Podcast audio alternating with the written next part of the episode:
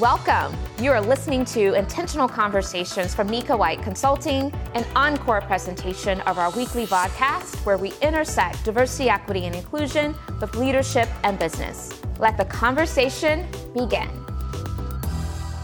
Now, it does me great pleasure to introduce our guest co host for today.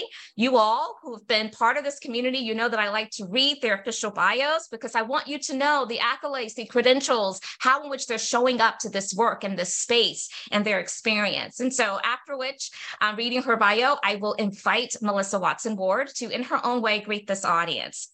Melissa Watson Ward is the Deputy Affiliate Director for Emerge, where she collaborates with and provides support to the organization's growing network of state affiliates. With more than 15 years of experience in community organizations, Melissa has dedicated her career to providing education, resources, and advocacy to decrease disparities and increase opportunities for underrepresented groups. In addition to her work with Emerge, Melissa is a veteran of the United States Army Reserve Thank you for your service. She is also an active member of Delta Sigma Theta Sorority Incorporated and the Links Incorporated. Melissa's commitment to making a difference has earned her recognition, including being honored as part of the 2021 20 Under 40 by the South Carolina Black Pages and the state newspaper. She has completed several leadership programs, including the Dorothy I. Height Global Leadership Academy, Modjeska Simkins School of Social Justice, Leadership South Carolina, and the Sisters of Charity Nonprofit Leadership Program. Melissa holds a Master of Public Health, a Master of Social Work, and a Bachelor of Arts in Experimental Psychology and Criminology and Criminal Justice from my alma mater, the University of South Carolina, as well as a certificate in Political Social Work from the University of Michigan. She is also a licensed master social worker and a certified master training through the Association of Talent Development. Melissa's personal mantra of life is saving the world one person at a time, encapsulates her passion for making a positive impact on the lives of individuals and communities. And so, Vodcast community, you know what we do right now. We find those words of affirmation, those words of welcome and appreciation, whatever it is, find those emojis, whatever the reactions you can locate, but find them now and help me to welcome our guest co host today, Melissa Watson Ward, to our Vodcast community. We're so glad to have you here, Melissa. I want to give you a chance to greet this audience in your own way. But I will tell you that one of the things that we love to hear about in this podcast community after hearing all of the great credentials of our guest co host is maybe one or two things that um, they can share with us that we would not know from reading their bio or even going to their LinkedIn profile. So, this is your chance to dig a little bit deep and help us to get to know you a little bit better. Welcome, my friend. Awesome. Thank you, Dr. White. Thank you for having me here. I'm very excited for this conversation. Um, as I was introduced as Melissa Watson Ward, she, her pronouns, born and raised in Columbia, South Carolina, um, and currently working out of Columbia, South Carolina, um, trying to really make a difference in my community and my state. Um, one thing about me that is not on my profile in my bio is that I actually have around 17 children on my Christmas list. Um, I believe that my most important role right now in life um, is as an aunt and a godmother. I don't have any children of my own, so I get to pour into the children of my family members and my friends. And so I have these little humans that I've been entrusted with by their parents. Um, I'm on daycare pickup lists, school pickup lists, you know i i try to be present for school programs for after school programs for birthdays for holidays for everything in between for these little humans and really pour into them. I think that we can never have too many people who love us and the village concept seems a con- uh, seems like a concept that we've kind of moved away from, but I truly believe we all need a village. Even adults need villages. And so I am so honored to be part of these children's village and to pour in them and love them. And it's just it brings me joy. So it's it's one of the most important parts of who I am.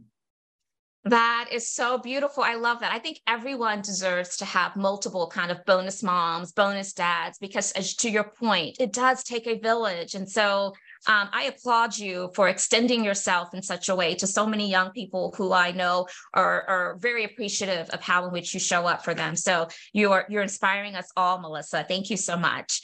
So I jump in, and we are going to talk about Emerge and all of the things that you're connected with. But sometimes we like to just address some of the latest news that's found its way into the media for that particular week. And I feel like this week um, we have been drowned out by just reading and hearing and seeing the videos of the Alabama riverfront, Montgomery, Alabama riverfront brawl. And so I don't know, Melissa, what are your thoughts?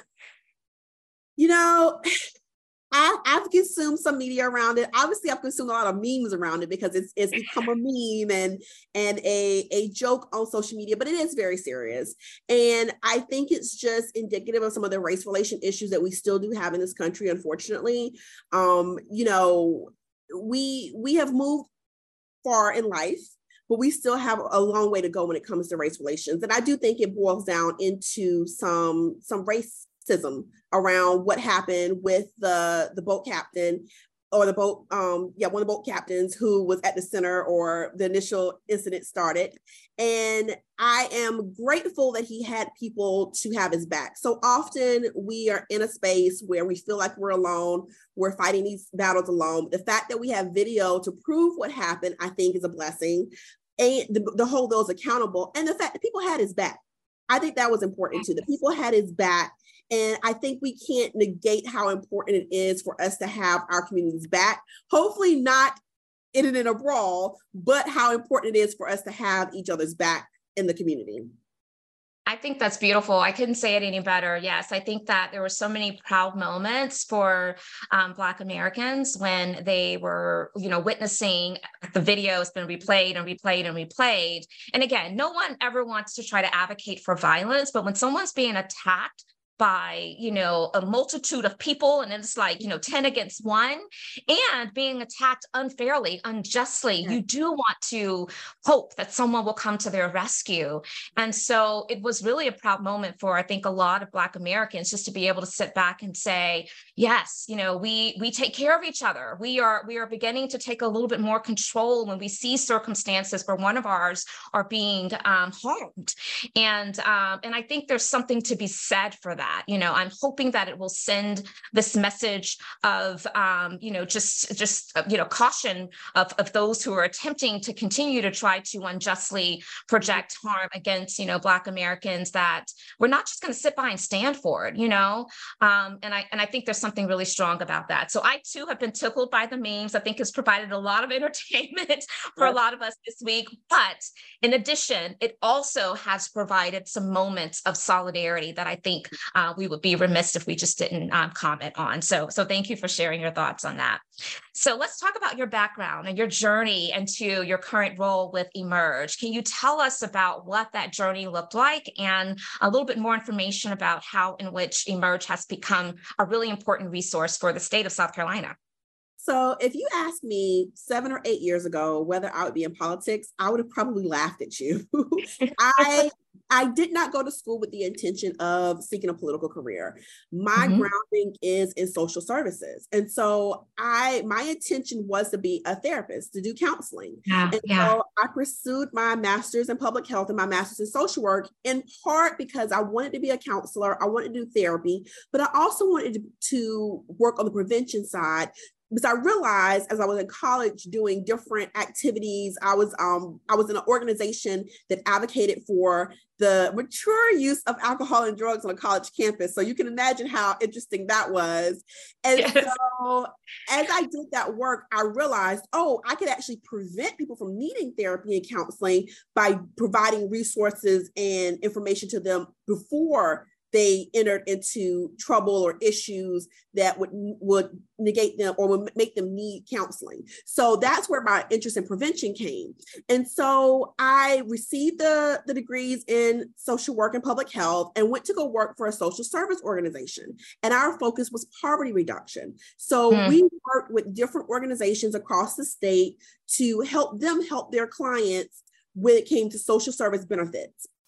However, it felt like I was on a hamster wheel in the mm-hmm. sense that it was client after client after client with the same story and the same need. However, what I also realized is that there were clients that we couldn't help that really needed help. And it was just a policy or a law that was preventing us from helping them. And usually it was some policy that was you know, created by some bureaucrat in Columbia that had an impact on someone in rural Beaufort or rural Barnwell or rural Allendale. And those individuals did not have access to things like jobs, right. transportation. So no matter how much we hoped that we could actually help them get off of certain benefits and get jobs, it wasn't possible because there weren't any jobs there. And so yeah. my question was, well, why aren't we helping these individuals? Why aren't we giving them the benefits they need to survive? Why aren't we helping them find jobs? And what I realized is it was the decision makers. It was the decision makers that weren't doing the work to bring jobs to their communities. It was the decision makers that were making these policies and laws that were preventing mm-hmm. individuals from having access to this benefit. And particularly what happened right before I joined Emerge was that the governor refused to sign a SNAP waiver, which is SNAP is food stamps. And mm-hmm. with the SNAP waiver, it it kicked about 50,000 South Carolinians off of SNAP benefits. And the caveat here was that, oh, well, you had to get a job to stay on the SNAP benefits. Well, in an area like Columbia, Greenville, and Charleston, where we have jobs, we have public transportation, that may be a little bit more feasible. But as I said, in an Allendale or a rural Summerville, is somewhere where there's not public transportation, there's not jobs, what are you telling these individuals that you just go hungry? So yeah. I frustrated and then the 2016 election happened, and I was very, very frustrated. And I realized one day it hit me like a ton of bricks. I was sitting on my couch and I was watching Law and Order and I was angry tweeting. And I had had a conversation with a family member a couple of years before about what she had done during the civil rights movement. Very random conversation we had had, but this conversation replayed in my mind because she had said during the civil rights movement that she hadn't been actively involved. And I was mm. confused at the moment. In my head, I thought, okay, it was all of these protests going on. Like it would be impossible for you not to join in protests and not to be involved. Well, Dr. White, it hit me as I was sitting there that day, angry tweeting, that I was doing the exact same thing. I wasn't actively being mm. involved mm in the change that was happening in my community. I wasn't mm-hmm. marching, I wasn't protesting. Yes, I was voting. I was still actively involved in the political space in some aspect, but I didn't feel like I was doing enough. And while I don't think that tweeting or Facebooking is bad, I think it does get the message out there. I needed to do so much more than that. And yeah. literally, I saw this job posting for the executive director of Emerge, and I was like, and I was familiar with Emerge because of other work I had done, um, being aware of the work of getting women elected to office. And so I was like, well, I think I should apply. Then, as women do so often, I talked myself out of it. I was like, oh, I don't think I'm qualified. But as I said about that village before, I have a strong built village. I have a very strong village. And my village was like, girl, you need to apply. This job is perfect for you. And so I was like, you know, what's the worst that can happen? They can say no. And so I had support of my village in applying for this job. And mm-hmm. I applied, and the rest is history. They hired me as the, the first executive director of Emerge South Carolina. I did that work for about four and a half years. And then I joined our national organization as the deputy affiliate director which basically means that I support our Southern executive directors and the work that they do to get women elected to office. And I would say I have found my calling. I love what I do. I love what I do with a passion that I never thought possible. And I love the organization that I work for. You know, when they say, you know, you you have bought into all the hype, I have bought into all the hype. I love the organization that we work that I work for. I love the work that we do. And I feel like I'm off of that hamster wheel. No longer am I helping one client at a time, but I'm truly able to transform communities because when that woman gets elected to public office, she is going to go and she is going to introduce a policy that will have a direct direct immediate impact on that community. And so not only am I helping, you know, one or two clients, I'm literally helping 30,000 clients here, 100,000 clients there because the policies that she's introducing has a greater impact on the community than I ever could have had as the social worker that was helping one person. And I think, I also think though that the social worker that I am plays into this because the skills that I learned as a social worker help me so much in the work that I that I do. You know, political social work is so important, and we need this diversity of backgrounds in the political space, which I'll talk about a little bit when it comes particularly to emerge. But we need this political, this diversity of experiences and education in the political space to really diversify, you know, our way of thinking in this space. And so I do think being a social worker and a public health advocate has helped me in this space. But I, I love what I do at Emerge. I do. It's just, it's, it's beautiful work your passion and your joy is showing through so loudly and it's beautiful to witness and see. It's inspiring. And let me just say that i am so glad you're a part of my state because we need more people like you stepping forward and not just seeing something and saying i wish someone would change that situation but how can i be directly a part of the change? And so and i so i love the fact that you have even matriculated from being executive director to now being able to influence broader population of geographies and people. So it sounds like this was um, a job that was written specifically for you, Melissa. So I, I, do want to acknowledge that. You know, it's so interesting. Um, I have never had any type of political aspirations, and I don't think that that will ever kind of hit me. Um, you know, we we all know our calling, we all know our purpose. I think that the closest I ever came was being on the um, the zoning and appeals commission um, in the city of Greenville, reporting into the the city council. But I am I'm such a big advocate for women taking those posts and being willing to weather the storm and being a voice of so many, particularly for those that are part of these underserved communities. And because I'm in South Carolina, I have great context of like Allendale and Summerville, those places that you mentioned. This is an audience that's really broad. And so I'm glad that you helped us to understand the difference between like a Greenville and a Charleston versus those other cities. And I'm sure that probably every state that's represented right now on this call can say the same, you know, and so we do need those advocates.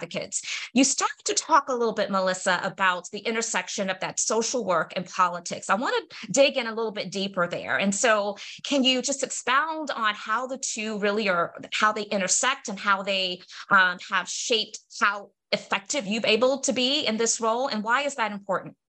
Well, for me, I come into politics because of the issues and because of policy. And so yeah. that is where the political bug or itch really comes from. is because I care about the issues at the core of what I do, and I care about the people. And so yeah. my social work degree and my public health degree really give me a good grounding in what the issues are and why it matters that we do this work and what's at stake, even. That it's not just a matter of let me get more women elected. You know, what studies have shown is that if we have more women elected, more things get done. Women just get things done. And that's what the studies show. I can't, I haven't made it up. I can't argue with it. And particularly Democratic women. And it shows that they introduce more bills than their male colleagues, they get more bills passed. So if you want to see progress in your communities, you have to have we we know this in, in for-profit work too, that for-profit companies that have more diversity actually see greater profits. And so yeah. if you want to see things happening either in your for-profit business or in the in the public sector, you have to have diversity within the people that are doing the work. And so I believe that as a social worker and a public health person, I am grounded in understanding what we have at stake when it comes to elected women. It's not just about having a name or a woman in a position, it's about actually getting those things progress, that work done to actually show progress in our communities. And we've seen that in places where we have a majority women legislature or more women in the legislature than we have in other states, we have seen issues that are categorized as women's issues. And I quote women's issues because I feel like women's issues are community issues. When women mm-hmm. are well, the family does well. When the family does well, the community does well. And it's not just about, you know, reproductive rights, health rights, and education. It's about everything. And so women are able to multitask and they're able to talk about women's issues and reproductive issues while they're also able to talk about transportation and national security. We're able to do it all. And so we need to have more women at the table to really address those core issues that are impacting our communities. I want to see my state succeed. I'm here, I could move. I could move to a state that has better health outcomes, better educational outcomes, but I'm leaving behind those children that I talked about. I'm leaving behind my family. And so I have committed to see my state do better. And I believe for my state to do better, we need more women elected to office. I love it. You said a mouthful when you said that women's issues are community issues and how you expanded upon that. It is so true. And it's time for us to really continue to amplify that in a more intense way, because that is that is so critical. I love how you started talking about that intersection of social work and politics. You you brought the receipts, you gave the stats. You can't argue with data. Data is really important. So some could be saying, well, yeah, Democratic women, yeah, yeah. Do they really have that that level of impact in getting bills passed? You brought the receipts you're bringing the data. You can't argue with that. So that's always important. So, Melissa, I want to talk now about the new American majority, right? Yes. So, let's talk about what that is and how it's shaping the modern American politics. So, if you haven't seen all the studies out there, if you haven't seen all the articles out there, America is browning. We're getting more brown. Um, black, brown individuals are are growing in numbers in America.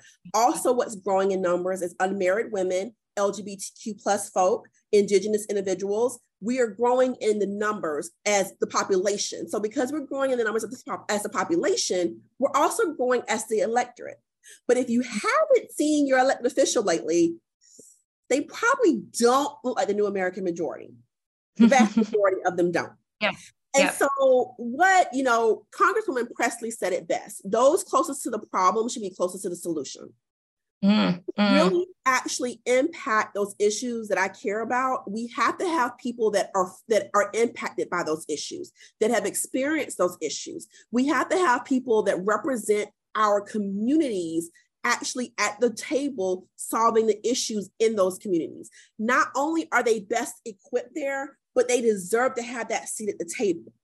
They deserve yeah. to be there and they deserve to be part of the solution. You can't you can't build something without the people that you're trying to build it for. And when you do, I learned this in, in, public health. When you try to create a program and come into a community and say, Oh, I know what your issues are, I'm going to solve them, nine times out of 10, you're going to fail because that community yeah. doesn't have buy in and you might not even know what the issue is.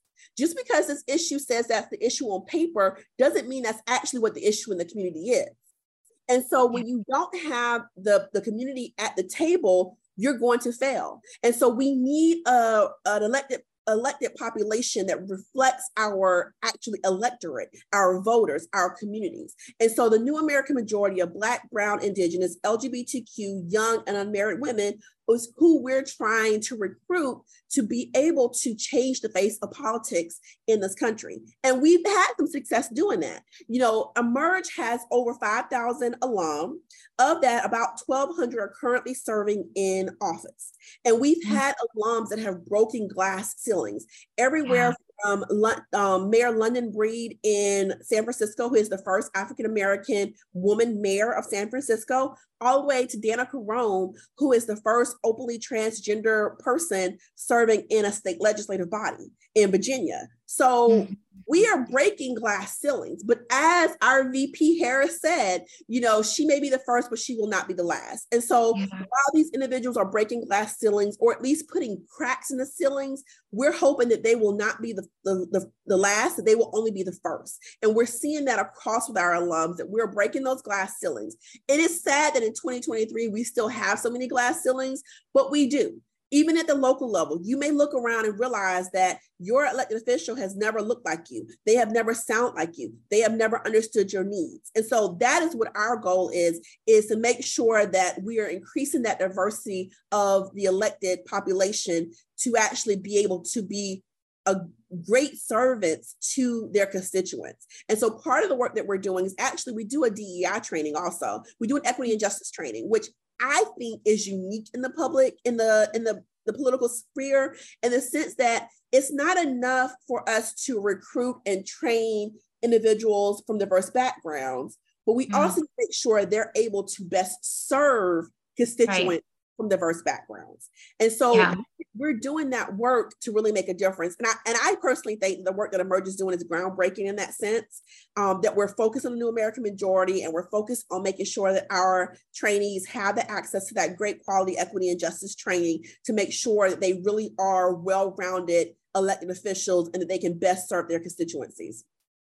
Yeah, America is definitely browning, and um, it's time for us to really um, understand how that impacts people who are in these official, you know, positions. And so, I am so familiar with Emerge. I know of a number of women that have gone through the program, and there's someone in our community here today, Sharon Garrett, um, who commented into the chat that she loves that you are the deputy director, and um, she's a part of Emerge South Carolina. And so, thanks for joining us, Sharon.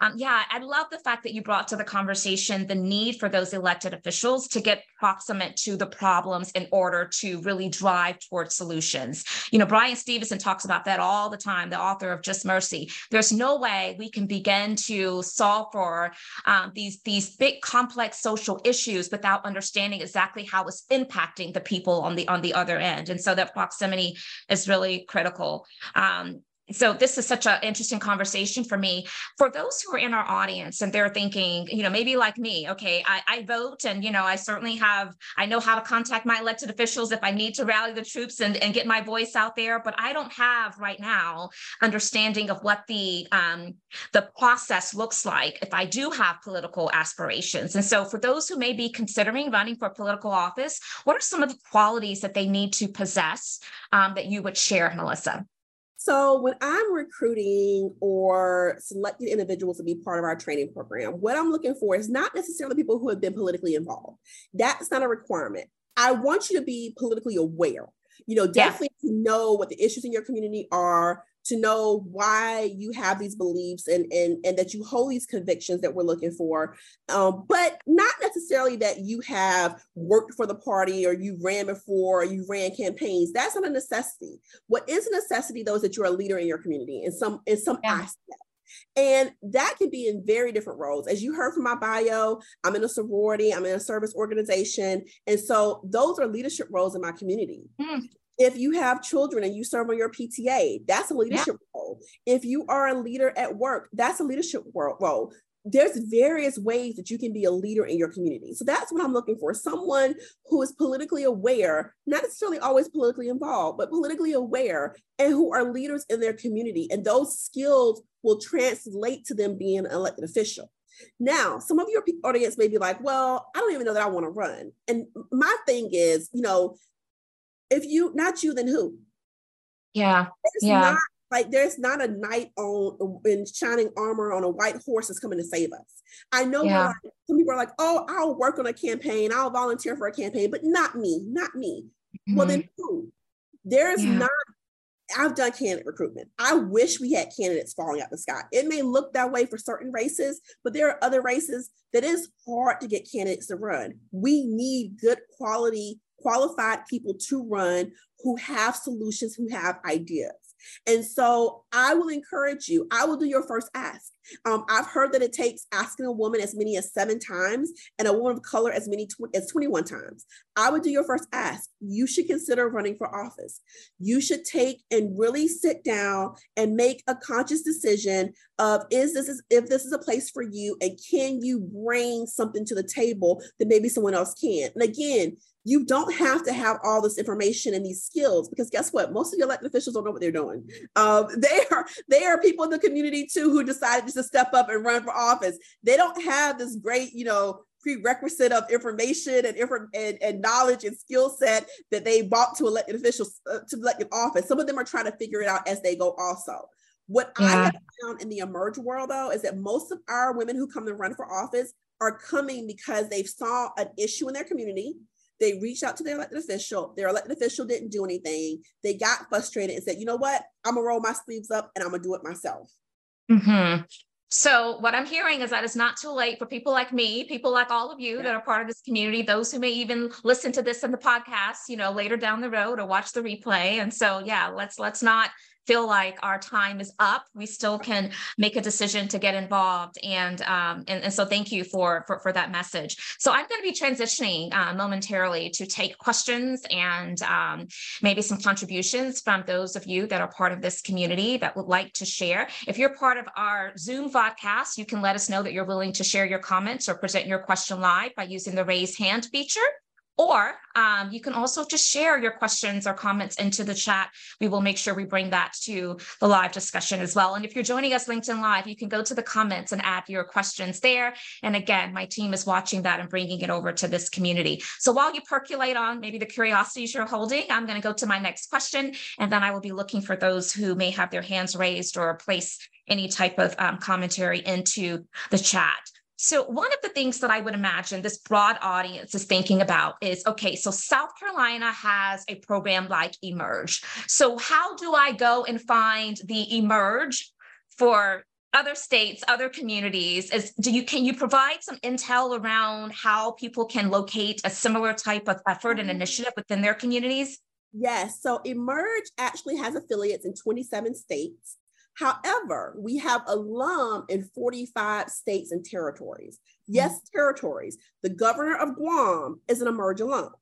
Wow. And so we have affiliates and we have uh, presence in all these territories. So you can you can seek Emerge one of two ways. You can go to your state affiliate and you can go to mm-hmm. emergeamerica.org to look for Emerge in your state.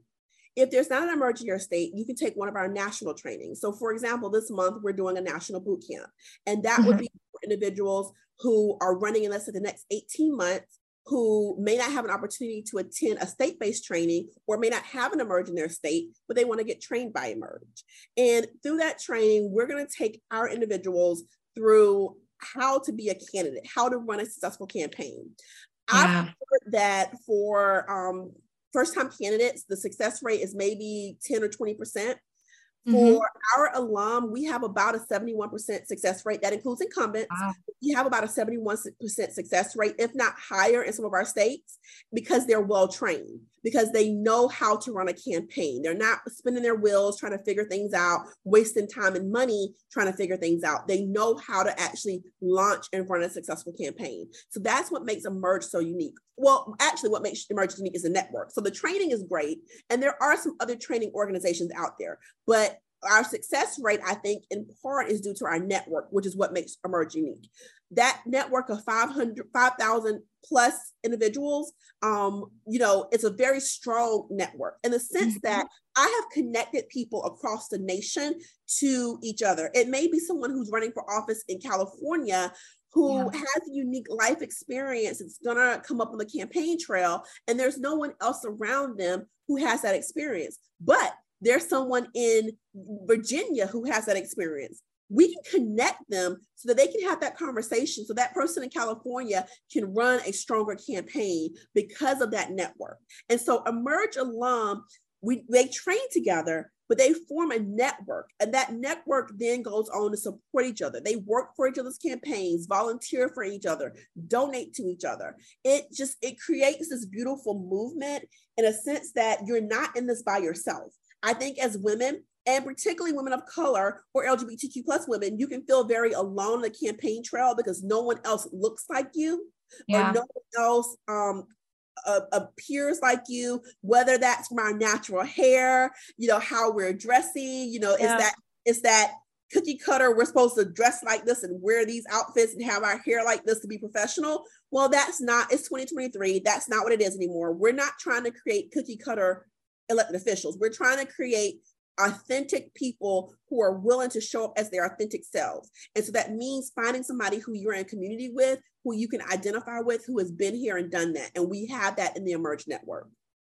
Yeah, so those networks, those connections, it, it's so critically important. And um, we did place the link into the chat. It is emergeamerica.org. So you can find out what those connection points are if you're not in South Carolina. Um, and it goes back to what you said in the beginning, Melissa. It takes a village, right? It takes a village. And so those networks and connections can really, really, really be critical so I hope that you all are, going to learn a bit more about um, the Emerge Network. So a question has come in from Courtney Williams. So thank you, Courtney, for your question. And her question is, can you tell us more about the trainings you offer personally and through your organization? Yes. So I do our diversity, equity, and justice training. Um, that is one of my favorite trainings to, to, talk about because I'm able to talk about, you know, my own intersectionality of identities and how I show up in the political space. And then really helping our participants understand how their identities impact them politically and how it's going to impact the work that they're doing and how they're going to work with with different um, constituencies so that's probably one of my favorite trainings to do and then we offer a couple of different types of training so one is our boot camp our boot camp is about 25 hours of training and that's a condensed training it takes you over everything you need to know to be a candidate then we have our signature training. And our signature training is like our boot camp on steroids. That is like 60 to 70 hours of training, usually over four to six months. And that will take you, whereas you may get a couple of hours of fundraising training through the boot camp, you'll get a full day of, of fundraising training through the signature training program. Mm-hmm. Then we also have some new programs. One of them is called Gavel In, and Gavel ends our judicial training program. So that is where we're trying to train up the next generation of judges because we do know, and I, if you don't know, I think these last couple of Supreme Court cases, um, shout out to um, Supreme Court Justice, Associate Justice Ketanji Brown. Uh, yes. We're so happy to, to have her on the Supreme Court, um, adding that, that diversity along with mm-hmm. um, our other justices. Um, but, you know, if you haven't realized by now, the judicial system matters. Who our judges are matters. So sometimes our judges can be that last stopgap between good legislation and bad legislation. And so our judicial system matters. And then we also have our Seated Together program, which is specifically for us trying to give Black women a space where they can be trained to run for higher office. So that is women who have ran for office, who are currently serving or who have served, who are looking and seeking higher office. And it gives them a mm. sense of community because as Black women, our, our needs can be unique when it comes to running and fundraising and doing all the campaign things. And then we actually have a sibling organization called Winning Leaders Emerge. And that is for individuals who may not yet be ready to run for office, but they want a little bit more of that professional development, that network, that mentorship. And I actually, I actually gained a mentee from that program who I currently mentor through her professional her professional journey. So mm-hmm. um, that is a wonderful program also that is one of our sibling organizations. So as you can see, we have a couple of different programs, a couple of different opportunities for us to train individuals within the within the emerge network that we have. And are all of those opportunities described on the emergeamerica.org website? Yes, Melissa? you navigate okay. the website and get access to all those different opportunities. Okay, great. Yes, the judicial system certainly matters. And something else I heard you say during that last clip, which I want to just amplify, is that even if you've already been in office and you seek to go to a higher level of, of a position from a elected official perspective there's a there's some additional support to help you even on that journey so it's not just for first time folks looking to really get into the political system it's even those who look to go higher and higher so it seems like it's a well-oiled machine it's thought about all the things, which is really, really critical. Um, so there's another question that has popped into the chat, and this question comes from Allie Stokes. Allie, thank you so much for being with us today. What do you say to folks who are hesitant about considering thoughts around cost associated with running a campaign? So generally speaking, she's asking about, yeah, what if they're hesitant because they're like, there's a lot of cost involved. I don't have like this, you know, unlimited well of resources. So you mentioned fundraising already and how they help you to understand what the fundraising path should look like. Is there more that you can say about that? So we go over a full fundraising training. And I will say that women, particularly women of color, may have a harder time fundraising in the sense that we are not socialized to ask for money. And our communities tend to give in a way that's not always monetary, but sometimes time and effort they give. So it's sometimes hard to go to our communities to ask that question. What I tell people, and I'll give you this free bit of information from our training here, the way that I train when it comes to fundraising is I tell people you des- I deserve to be asked. Do not count my, my dollars. Don't count my wallet. don't assume that I don't have the money. Even though you may know me personally and you may know some of my trials and tribulations, don't assume I don't have the money. Ask me. And that's one thing that I teach our participants. And I think is very helpful for our participants of color, particularly, and our participants from lower resource communities, is that you may not feel like you want to ask your mom or your aunt or your uncle or your cousin because you're like, oh, I know they don't have the money. You don't know.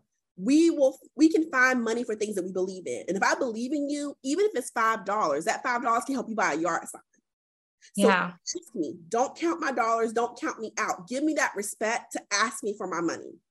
So I think it's very important for us to know that we should ask people in our lives to support us in our campaign. And in addition to that, excuse me, in addition to that, um, I think it's important as women that we we move past this, the fear of asking for money and we learn to do that, which is something that we teach you to do in the emerge training is how to ask for that money. We go over intensive fundraising training to teach you that. Mm-hmm. It doesn't matter your personal wealth. It okay, it could matter in the sense that can you work your current job while you're running for office? Can you work your current job if you're elected to office? Those are real questions you have to ask yourself. But as far as how much money you can bring in the campaign, I know a state rep um, who used to serve, and she raised a couple of thousand dollars for her campaign. Her opponent had well over a hundred thousand dollars. He came from wealth, but she won. So it's not always and it's not necessarily those are outliers. I can tell you different stories of that happening in different communities. It's not always your personal wealth that comes into play. Sometimes it literally is how you connect with the voters and how do you take the money that you are able to raise and how do you maximize that connecting with your voters. So don't feel like you have to come from wealth to be able to run for office. That is not necessary. And I don't want all my elected officials being wealthy. I'm not wealthy if you if you're wealthy, right, you're probably that official who don't realize that eggs cost a lot. yeah, you, know? you, know? the perception is maybe they're out of touch, and so yeah, I, I totally get that. Yeah, yeah, let it work to your benefit. That maybe that's not a part of your story, right? Exactly. Um, exactly. The, the relatability factor, I think, can be important in that regard. Yeah. Yeah. Exactly. No, that's huge. Okay, so I want to talk about the fact that 2024 is a huge election year. Huge, huge, huge, huge. And so, Melissa, this is probably a, a whole hour long conversation, but what can you maybe just succinctly share with us that you suggest that our audience do to learn more about the candidates and the issues that we will be voting on? So I know here in South Carolina, I think nationwide, the League of Women Voters has a really good website called 411. I think it's 411 Vote or Vote mm-hmm. 411. And they're able they do candidate screenings or candidate surveys and they're able to compare and contrast candidates. If you don't mm-hmm. go to the league go to a, a, source that you trust. And and be careful because there are a lot of blogs out there there are a lot of media out there that is very left leaning leaning very right leaning. Leaning the league is a is an organization that i trust because they tend to give non-biased information. I mean, they're basically presenting the survey exactly how the questions are written. So they're not reinterpreting it into a news article. So go to sources that you trust and do comparisons of your candidates and find out those issues that you care about. What are their what are their views on those issues? And y'all, we have a presidential election, election coming up. I understand the presidential election is hot and sexy. Everybody's like, "Oh, who am I running voting for for president?" But let me tell you, school board matters just as much as president. And school board is more likely to impact your daily life than president is. So please don't just go out there looking for who's running for president. Listen to who's running for your school board. Listen to who's running for county council. Listen to who run, who's running for register of deeds and probate judge, because those will have an impact on your life just as much as the presidency will. If you're able to listen to the Facebook lives of your candidates, listen to the forums, go to the forums forums, ask questions, reach out the campaigns, ask those questions that you care about to find out what their views are so you can make an informed decision. Don't just go and do any, meeny, miny, mo. Make an informed decision of who you're voting for because that person is going to make decisions about your life for the next four, two to four to six years. You want to make sure you're making the right decision. Yeah, I love that. And what comes to mind is what's hit the the news media um, of late with um, the the libraries in um, Texas that are now going to become disciplinary spaces. I mean, those are things that uh, certainly is going to hurt the, the the brown, black and brown communities. And so you know, sometimes we have to realize that where we can make a difference is, of course, lending our voice towards a voting process. And so I, I love that you're bringing some of the um, the the education realm and the experiences there and the power there as we are um, casting our votes. Um, so I know that part of the the training offerings is through a lens of DEI, making sure that all of those who go through the training program certainly are sensitized to what they need to have top of mind to make sure they are are definitely operating with the lens of equity and inclusion. As you think about the future of DEI and the recent um, Supreme Court decisions and how it's impacting higher learning institutions, as well as is now finding its way into lots of implications for you know corporate America. What are what are what are you thinking, Melissa? What comes up for you? You know, I, as I said earlier, when it comes to for-profit companies, when it comes to public institutions, diversity makes a difference. And so you could allow the Supreme Court decision to make you say, well, you know what? I no longer want to have, you know, what we call diversity hires. I hate that word because a person isn't diverse. A person has intersection intersecting identities. Right. People are diverse. And I hate the idea of a diversity hire. But you can say, you know, we're no longer looking to hire people from diverse backgrounds. But if you look around your table at work, whether that's your board of directors or whether that's your employees, and everyone looks the same, your company is not going to be as successful as it would with a diverse group of people at that table. So Absolutely. you can make that decision that you're not going to diversify your institution or you're not going to diversify your company, but you're going to be more harmed for it than helped by it. And so mm-hmm. realizing that diversity is the way to go. It is the future. It is the way to make sure that you are maximizing profit, that you're best serving your customers, that you're best serving the community, that you are doing the best job that you can do with whatever that product or job or service is that you're providing. Because diversity, not it's not about having a diversity hire or having a quota or having these many black and brown faces or LGBTQ plus faces. It's about bringing diversity of experience and thought. And when mm-hmm. you have people who look different, they probably think different. And mm-hmm. so you're able to bring that diversity of thought into your business and you're able to see things that you probably weren't able to see before. And so again, no one should have to make you do it. You should want to do it because one, it's the right thing to do. And two, it's going to actually make your business a better business. And so if you're not being intentional, and you got to be intentional about it, don't just say, oh, well, Black people don't apply here, or women don't apply here, or LGBTQ plus people don't apply here. Are you actively seeking them out? You know, at Emerge, we make sure that we are posting our job in various places. We make sure that our applicant pool is diverse also because we're intentional about it. If you're not intentional about it, it won't happen. Right. So you have to make sure that you're intentionally recruiting people from diverse backgrounds. Go to where they are. I guarantee you, you will find somebody qualified from a background that doesn't look like you who will be great at the job that you're posting for. Yeah, that's so good, Melissa. You're speaking my language when you use words like intentional. Yes, we can't be passive about this. We have to make sure that we're being strategic, calibrated, we're operating with a high level of, of action oriented ways in which we can help navigate these things. And intentionality certainly is, is the, the core of that. Um, and I share your sentiments. Now is not the time for us to feel defeated and yeah. to back away. Now is the time for us to go harder, to dig deeper, to be even more creative and innovative and trying to solve for some of the ways in which the rhetoric is causing many organizational leaders to, to back away from their commitment to DEI. So we have about six minutes left, Melissa, and you started talking, you know, throughout our conversation today about some of these success stories. I want us to spend some time really honing in on that before we close out um, the hour. Um, like you've given us some examples of how a governor um, now of Guam, I believe, is, you know, okay. is an emerge alum, and you, you referenced some others, but I would love for you to talk a bit more about maybe some success stories. Okay, yes, there's two that I can, three I can actually talk about, and they're all from southern-ish states. So sorry for okay. those of you who are in other places, but you know I have a, I have a little southern bias there. So the first I'm going to talk about is my colleague, um, Delegate Danica Roem, and so Delegate Roem actually is the Emerge um, Virginia Executive Director, but she is also a delegate in the House in Virginia. And, Del- and, and Danica Roem is the first openly transgender person to, to run and serve as a state legislative body in the United States in, in history. She made history. And so she actually unseated the guy who introduced the bathroom bill. Hmm. And Danica ran on, on infrastructure issues because guess what? Infrastructure affects everyone, y'all. It As- does. And so while yes, LGBTQ plus and trans specifically trans issues are near and dear to her, do not think that people who have different identities only run on their issues of related to their identities. They have the same issues that we have, like transportation. And so she ran on mm-hmm. transportation issues and she was elected to office, came through the emerge training, was one of our ones, recruited for a boot camp, recruited to run. And she ran and won and is making waves in Virginia and is running for the state senate now. So Danica is someone that I think is just a great example there.